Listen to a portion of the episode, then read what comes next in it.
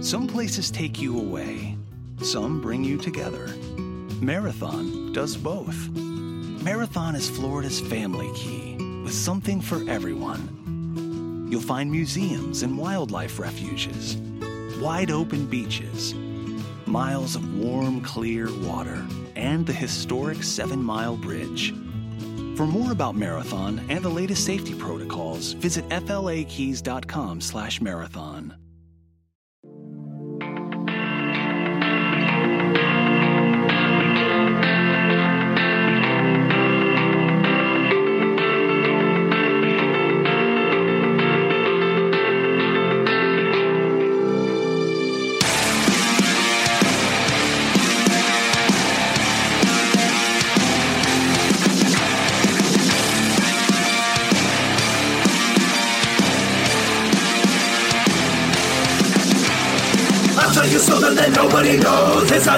Monster that grows. You're all in danger wherever I go. It's going. Hello, listeners, and welcome to Ohio Mysteries. You're listening to a clip of Keep Your Distance from Birdkatt. This Akron, Ohio talent is our featured Ohio musical artist tonight, so hang out with us to the end of the podcast. We'll tell you all about them and let you listen to that entire song.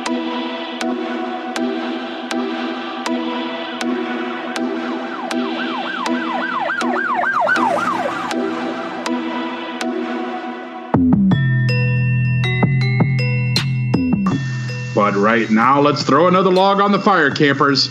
Let's dig up a new Ohio mystery. I'm your co host, Steve Yoder, and with me is our award winning journalist, Paula Schleis, who spent 30 years telling these kinds of stories for the Akron Beacon Journal. Hi, everybody.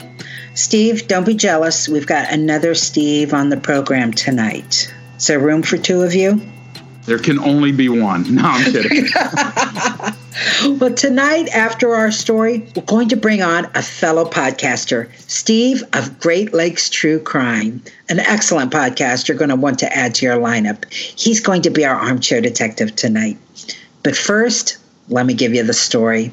If you live in Cleveland, maybe anywhere in Northeast Ohio, you probably remember the day you heard this news. On May 6, 2013, police in Cleveland, Ohio responded to a call in the city's Tremont neighborhood. In a home at 2207 Seymour Avenue, they made a shocking discovery. Three women had been held captive inside for more than a decade. Michelle Knight, taken from a Cleveland street in 2002, Amanda Berry, kidnapped in 2003, and Gina DeJesus, who vanished in 2004. A man named Ariel Castro, who drove buses for a living, had stolen them from their families, then somehow managed to keep all three prisoners in his home for years, often chained in separate rooms. One of the women had borne him a child. All this in a place where he had neighbors on both sides and a place where he had entertained visitors. It was a revelation. These girls, once teenagers presumed dead, were all now young women, very much alive. But as they were reunited with their loved ones, there was one family mourning the fact that their daughter wasn't among them.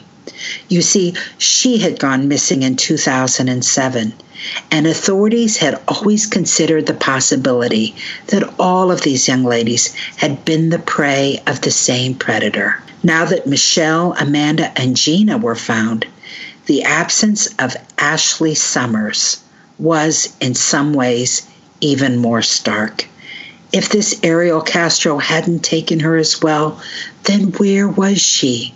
What had happened to her?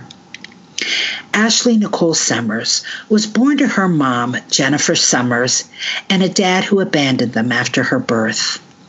But Jennifer had a big family with parents and more than 10 aunts and uncles who chipped in to help raise Ashley.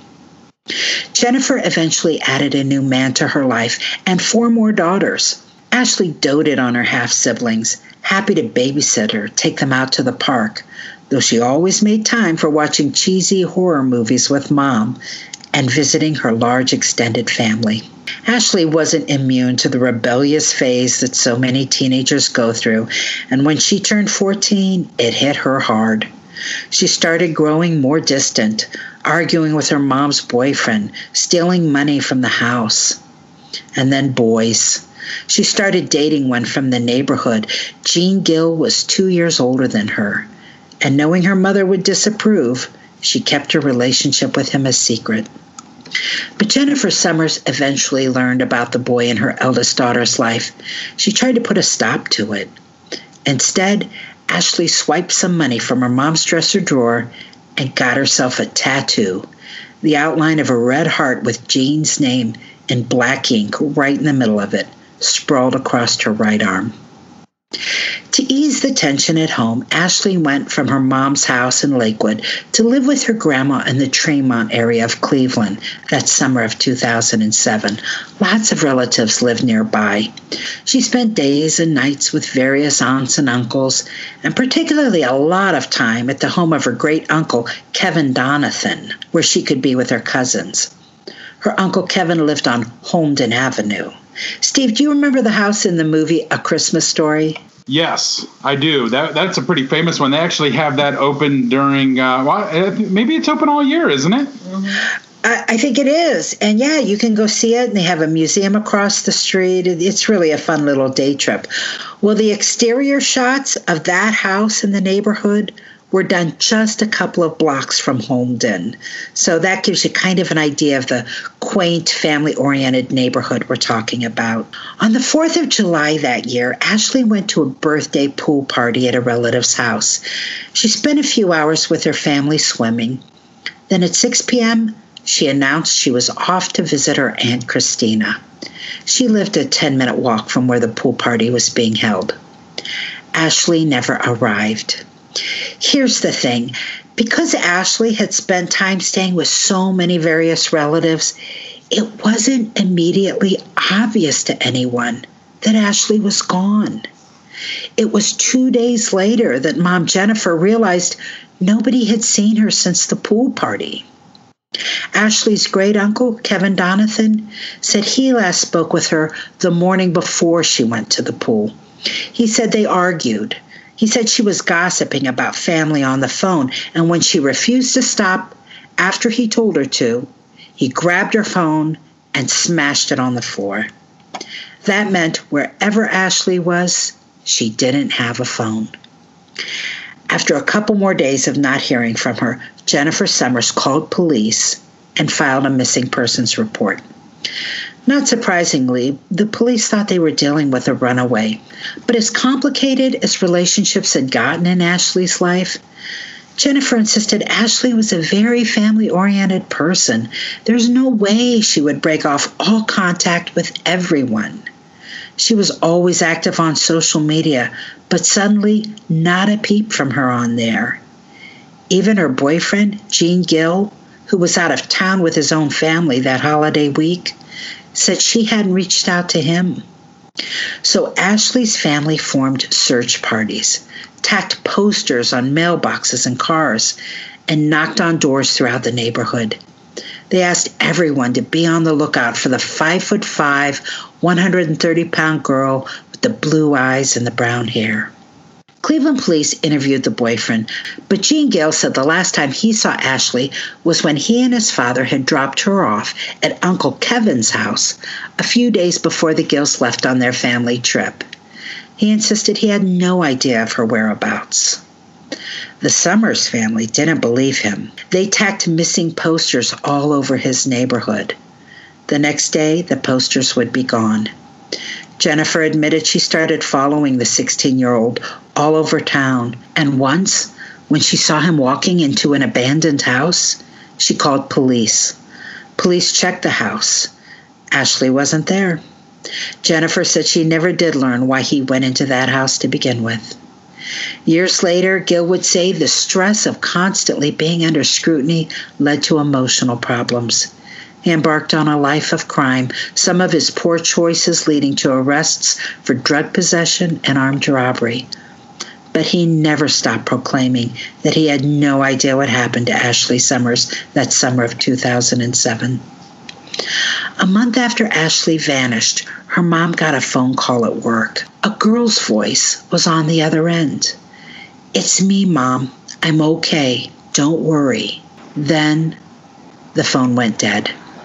Jennifer Summers was excited. It sure sounded like her daughter. But as time wore on, she began to question whether she just wanted it to be her. If it was her, why wouldn't she have talked longer? Or was it her? But she was brief because someone had her and had ordered her to hang up. Police had plenty of leads to follow. There were several reports of people claiming to have seen her or someone that looked like her. In this neighborhood, that neighborhood, Neither the police nor her family could confirm any of the sightings. Someone said they saw Ashley, but that she had cut and dyed her hair. That was in the minds of Ashley's grandfather and step grandmother in November of 2007 when they were driving through the west side of Cleveland on West 44th Street. They saw a girl that looked like Ashley, but with cut and dyed hair. They tried to turn the car around quickly and pursue her, but by the time they got back to where they had seen her, she was nowhere to be found. Two years later, step grandma Linda Summers said she was sure it was her.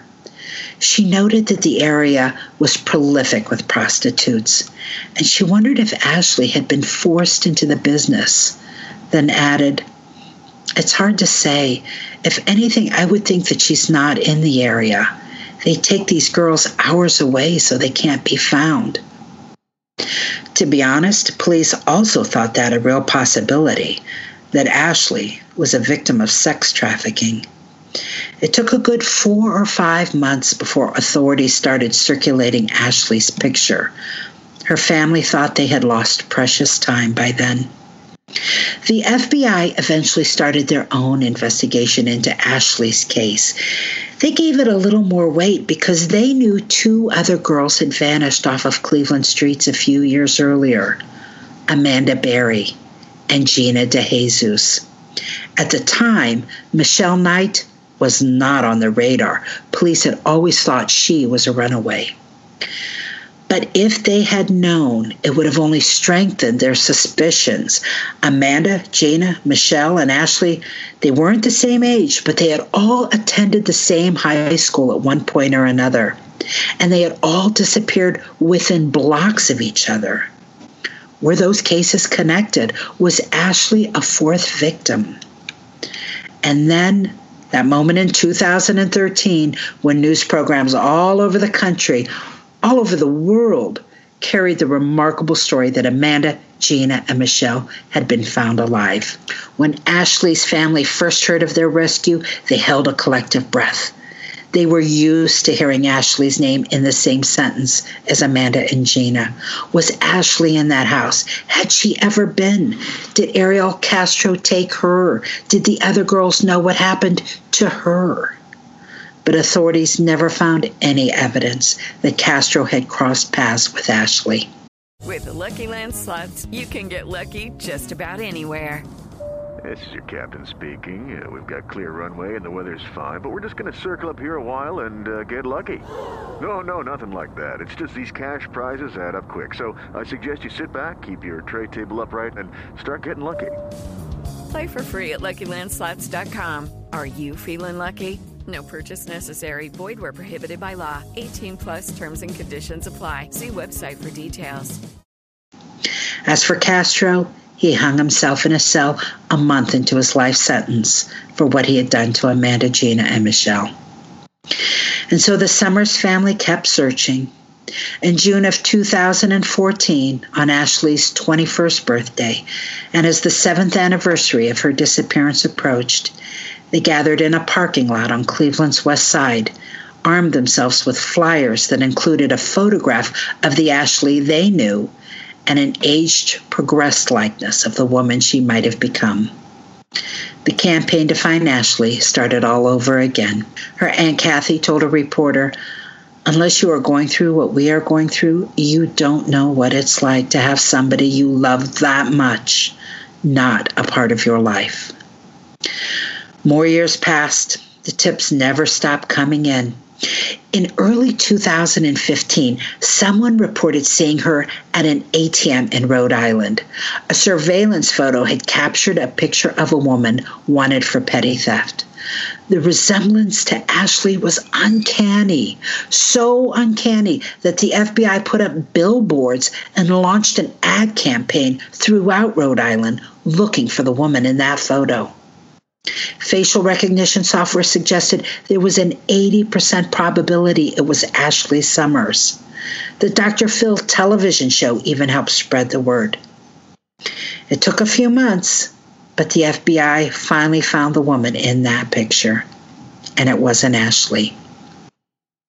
In November of 2018, the FBI launched what it called a case review and interview surge in the Ashley Summers case. FBI Special Agent Vicki Anderson told reporters, We've always had this case open since she disappeared in 2007.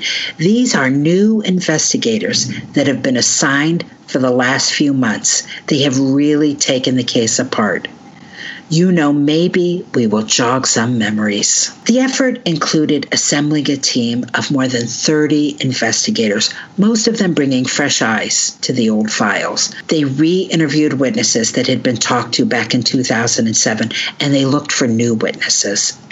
They also paid a visit to that house on Holmden Avenue where Ashley used to visit her uncle Kevin Donathan. The family no longer lived there, but the new homeowners stepped aside while investigators pored over the property. Reports said they were particularly focused on the backyard. They also knocked on doors in the area, and when they were done, they announced they had turned up new information that suggested Ashley might have actually been seen as late as July 9. That was five days after the pool party and that she might have been seen somewhere around 96th and Madison and in the 1100 block of Holmden Avenue. The last last sighting had been on West 44th Street. These efforts gave credence to something police had already suspected that Ashley did run away at first, but that her continued missing status after all these years was the cause for growing alarm and the idea of forced prostitution was never off the table. And then this disturbing turn of events. On December 4, 2018, Ashley's great uncle, Kevin Donathan, the man who admitted he had taken and broken Ashley's phone the day she vanished, was charged with rape in another case. By now, the 55 year old Donathan had accrued a criminal history dating back several years. In February of this year, he pleaded guilty in Cuyahoga County Common Pleas Court to charges of rape, gross sexual imposition, and compelling prostitution. He was sentenced to 35 years in prison. Donathan has never been named a suspect in the disappearance of his niece Ashley, but given his argument with Ashley the day she disappeared and the crimes for which he is now in prison, Understandably, there are many who wonder if we haven't heard the end of this connection. There are still high hopes that Ashley is alive. Interestingly, if you read her page on the Ohio Attorney General's site for missing persons, she is listed as an endangered runaway, and the description of her case includes the note she is believed to still be in the local area. Anyone with information on this is asked to contact the Cleveland Division of the FBI at 216 522 1400. This is a part of the program where we bring on an Ohio Mysteries listener to be an armchair detective.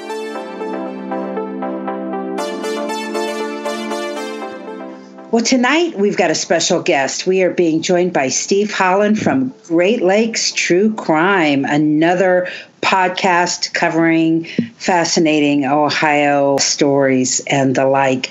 Steve, how are you today? I am great. Thanks for having me on. I appreciate it.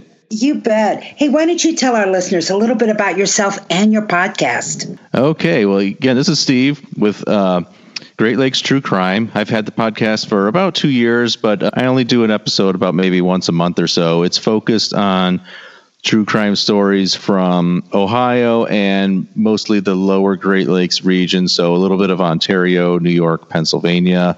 This is Ashley Summers' case is actually one that I've always thought about covering. So I'm glad to have the opportunity to uh, jump on with you guys. What struck you most about this case? It, it's just the, the fact that it's another girl that went so mysteriously missing out of the clear blue around the same time, like you said, as the other girls who made the news and the headlines and everything. And and yeah, you're right. We were hoping that they would have been in, that Ashley would have been in that house with the other girls, but unfortunately, it doesn't seem like it was the same person who took her. It seems like such a scary time for that Tremont neighborhood. You've got girls missing in 2002, 2003, 2004, and 2007 just from that Tremont neighborhood.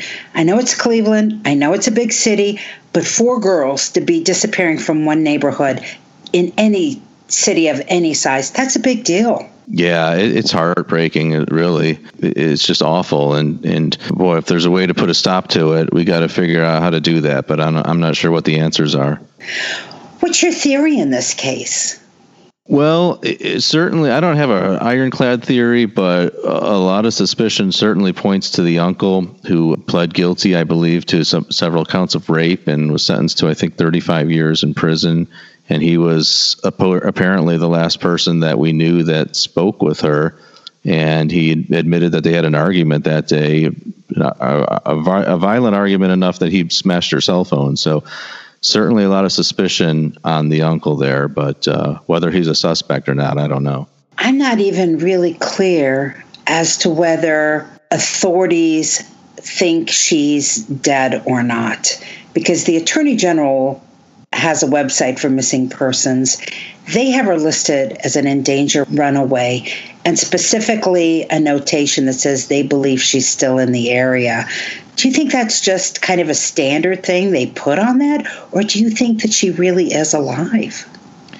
Well, I think I think that's the standard issue kind of thing. But certainly, after you know, Gina DeJesus and Amanda Berry were found alive, you got to have that hope that you know, maybe Ashley's out there somewhere as well, living living her life, you know, under an assumed name or who knows what. But it doesn't sound great for sure, and that's unfortunate. But I guess you have to hold out a little bit of hope that maybe she's still out there. You can never really totally give up someone missing. I think we learned that lesson in Cleveland more than anywhere after those girls were found. It yeah. really just opened up the possibility for every unsolved missing person out there, you know, that this is possible.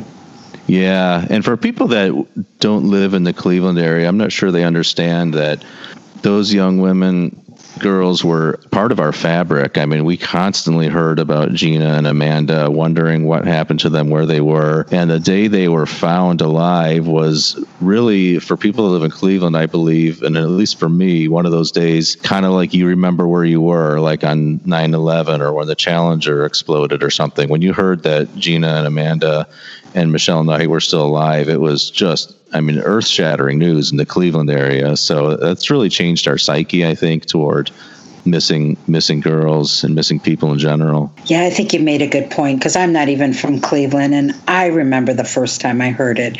It was definitely one of those moments where you just kind of get seared into your brain where you were the moment you heard that. The authorities went back and did a reinvestigation a few years ago and came up with some new information from old witnesses that suggested she was last seen not on the 4th of July, which is when she left that pool party, but the 9th of July. So now police have the belief that she was not taken or killed the day she disappeared, that she actually was a runaway.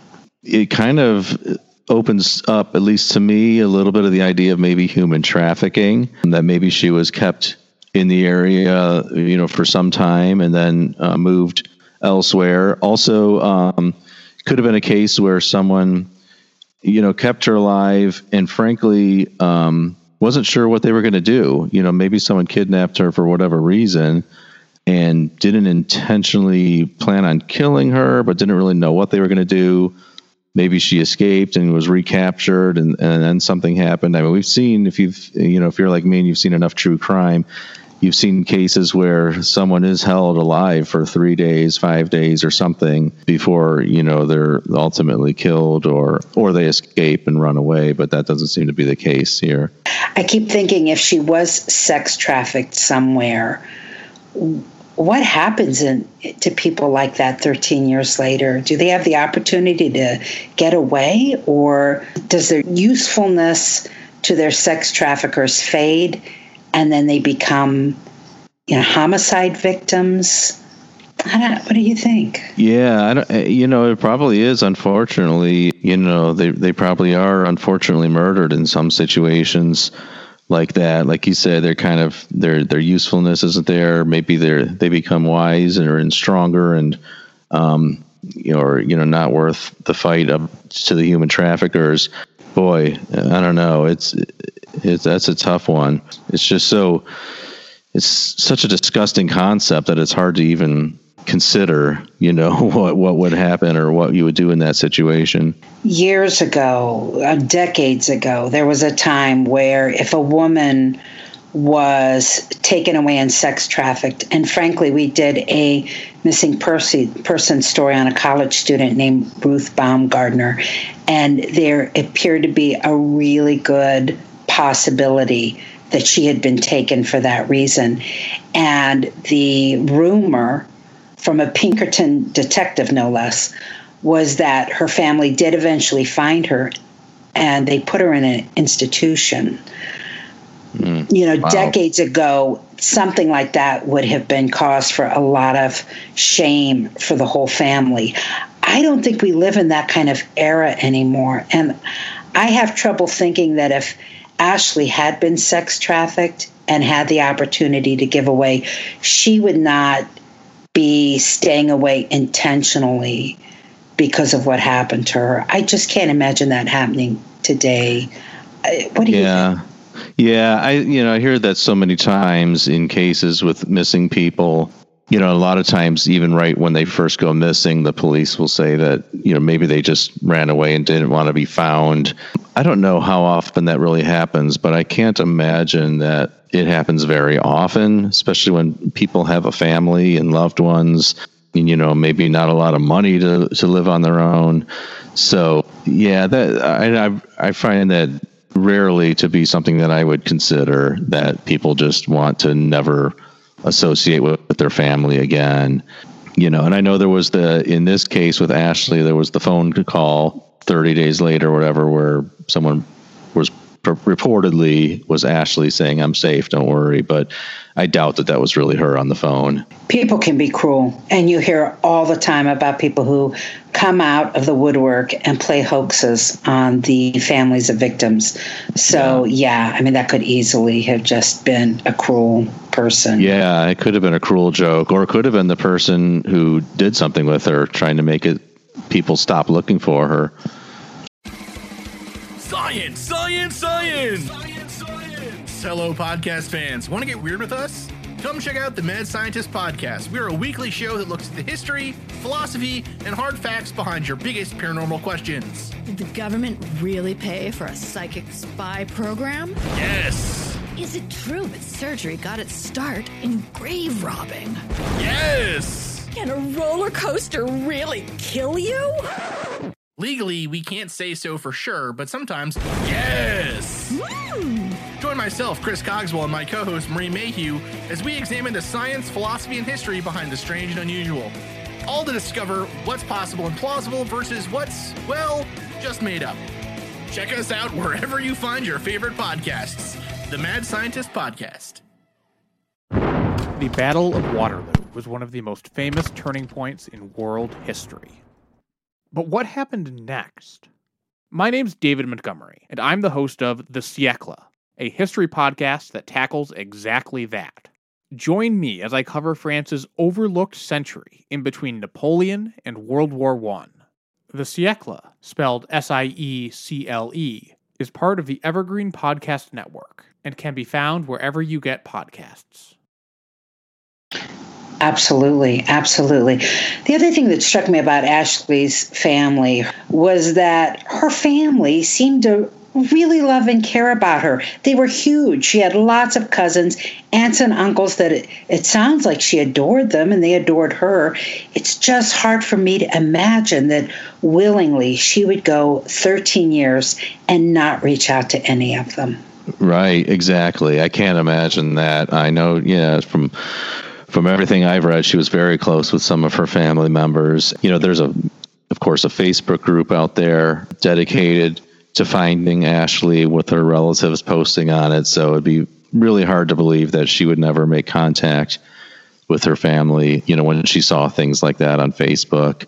And, you know, and hopefully she's not being held because Gina, Gina DeJesus and Amanda Berry were talking about how they would see, watch the news reports where people were holding vigils, holding out hope for them. And that had to be, I guess, sort of bittersweet on their end, knowing that people we're still looking for them and still held out hope, but also sad to see your relatives and things out there looking for you, not be able to contact them. So, yeah, I can't imagine that she's still out there and just uh, ignoring her family. That doesn't seem possible. I have trouble putting everything together, though, in a really comprehensive theory, mostly because finding out that she was uh, alive, police believe she was alive for five days after she disappeared from that pool party just throws a whole different wrench into the story.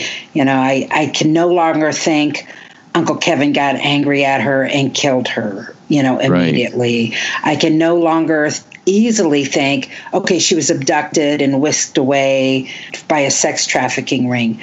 All, you know, just knowing that she appears to have been in that community for another five days, every theory I want to come up with, there's a big hole in it. Yeah, exactly. That really throws a wrench into it because without that, I mean, to me, this is a very simple theory: is that you know the uncle got mad and and uh, you know killed her, and that was that that day. You know, I, I don't know how credible that idea is. Um, certainly, police have been wrong lots of times. So, um, and that's not to disparage them, but it's just not an easy job. So, you know, I still think that, you know, she was probably gone that first day. Kind of, I'm kind of just setting aside the whole five days thing because, yeah, it makes it, who knows what could have happened then.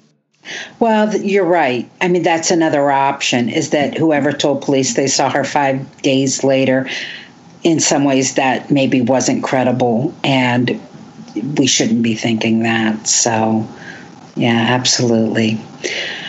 Well, what kind of interesting stories do you have coming up on uh, Great Lakes True, True Crime? Anything interesting you want to tease? No, I've got a few different ideas, but I have not settled on my next case. In fact, I was just posted on. I was going to post on uh, Twitter uh, to try to get some ideas for what people think I should cover next because I've kind of drawing a blank. I started going down. This is I've, this has happened to me a couple times, and this is a little more podcaster speak. There's been a couple stories that I've gone down and even started writing them, and then I realized it's just not going anywhere or it's not going to lead to a coherent story. Unfortunately, I just had to set them aside, try to go back to the drawing board because it's, I hate to say that it's entertainment because it's not. We're talking about true crimes here, but I want to put together stories that enough people will listen to that will get draw attention to these cases. And in some cases maybe see if someone knows anything or the ones that have been solved just to draw attention and kind of honor the people who were, were killed and then also point out true stories where you can never really trust people sometimes not even relatives you can't trust. So yeah i don't know which story i'm going to do next. So I, i've got a few ideas here well, if you want to hear from our listeners, how should they let you know their suggestions? You can follow me or reach me on Twitter. It's just at Great Lakes Crime. That's the best way to get a hold of me. Great. Well, if anybody out there has suggestions of uh, true crime stories that have happened in the Great Lakes region, reach out to Steve and help him uh, figure out what his next target's going to be. Steve, thanks so much for joining us. We really appreciate it. Good luck with your podcast. We'll be listening, and we hope our listeners find you too. All right. Thanks for having me. I've really enjoyed it, and um, I will talk to you soon. You bet.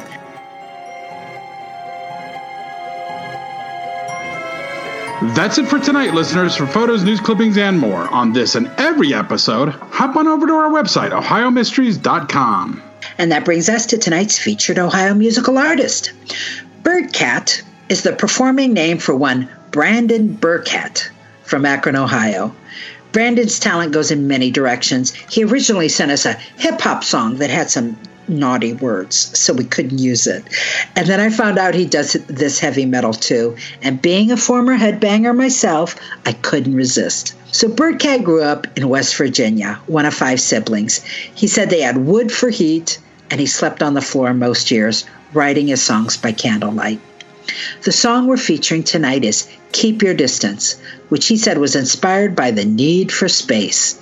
He said, Everybody's so caught up with what someone else is doing. I don't mind being that guy taking a hike away from society. Well, let's bust out our air guitars and have another listen to Keep Your Distance by Birdkatt. And we'll see you here next week for another episode of Ohio Mysteries. Ohio Mysteries is produced by Stephen Yoder and Paula Schleis. Special thanks to our Patreon and PayPal supporters. Thank you, Audionautix, Daniel Birch, and Adarin for the music. And of course, to all of you who support our show by listening and telling friends and family about us. You can find us on Twitter at Mysteries Ohio. You can find us on Facebook by just searching for Ohio Mysteries. We are also on Instagram at Ohio Mysteries.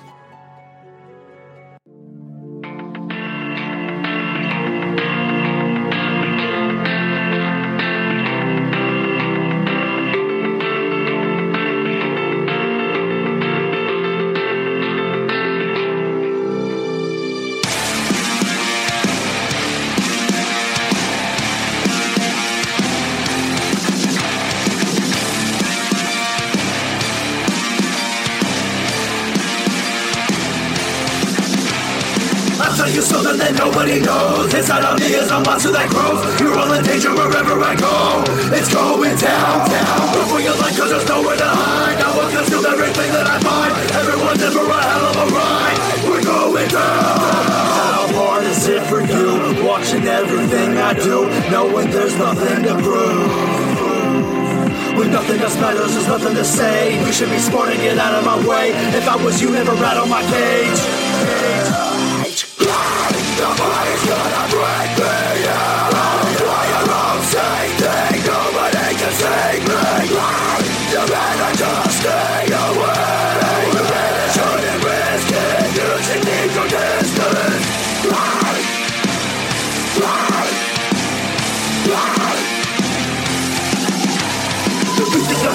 something wrong The people that know me know I'm going nuts Hunting a hunter is not lawn You're stuck in the mud without nowhere to run of my victims, that's all that I do It could have been anyone, but I chose you Close to the ocean and sinking the blue When you float away, I'm enjoying the view How hard is it for you? Watching everything I do Knowing there's nothing to prove when nothing else matters, there's nothing to say. You should be smart and get out of my way. If I was you, never rattle my cage.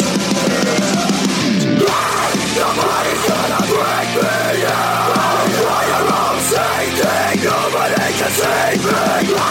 You better just stay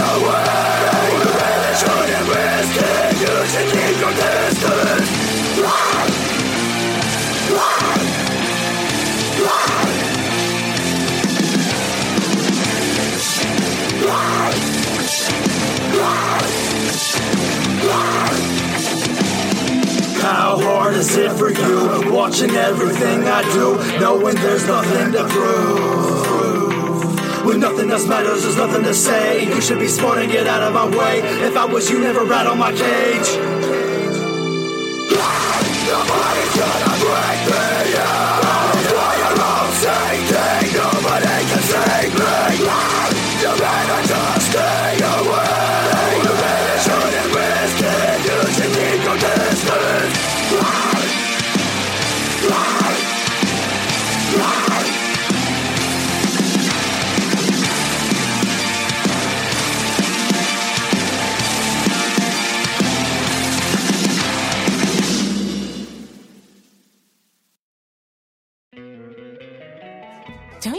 An extra $100 in your pocket? Have a TurboTax expert file your taxes for you by March 31st to get $100 back instantly. Because no matter what moves you made last year, TurboTax makes them count. That means getting $100 back and 100% accurate taxes only from Intuit TurboTax. Must file by 331. Credit only applicable to federal filing fees with TurboTax full service. Offer can be modified or terminated at any time.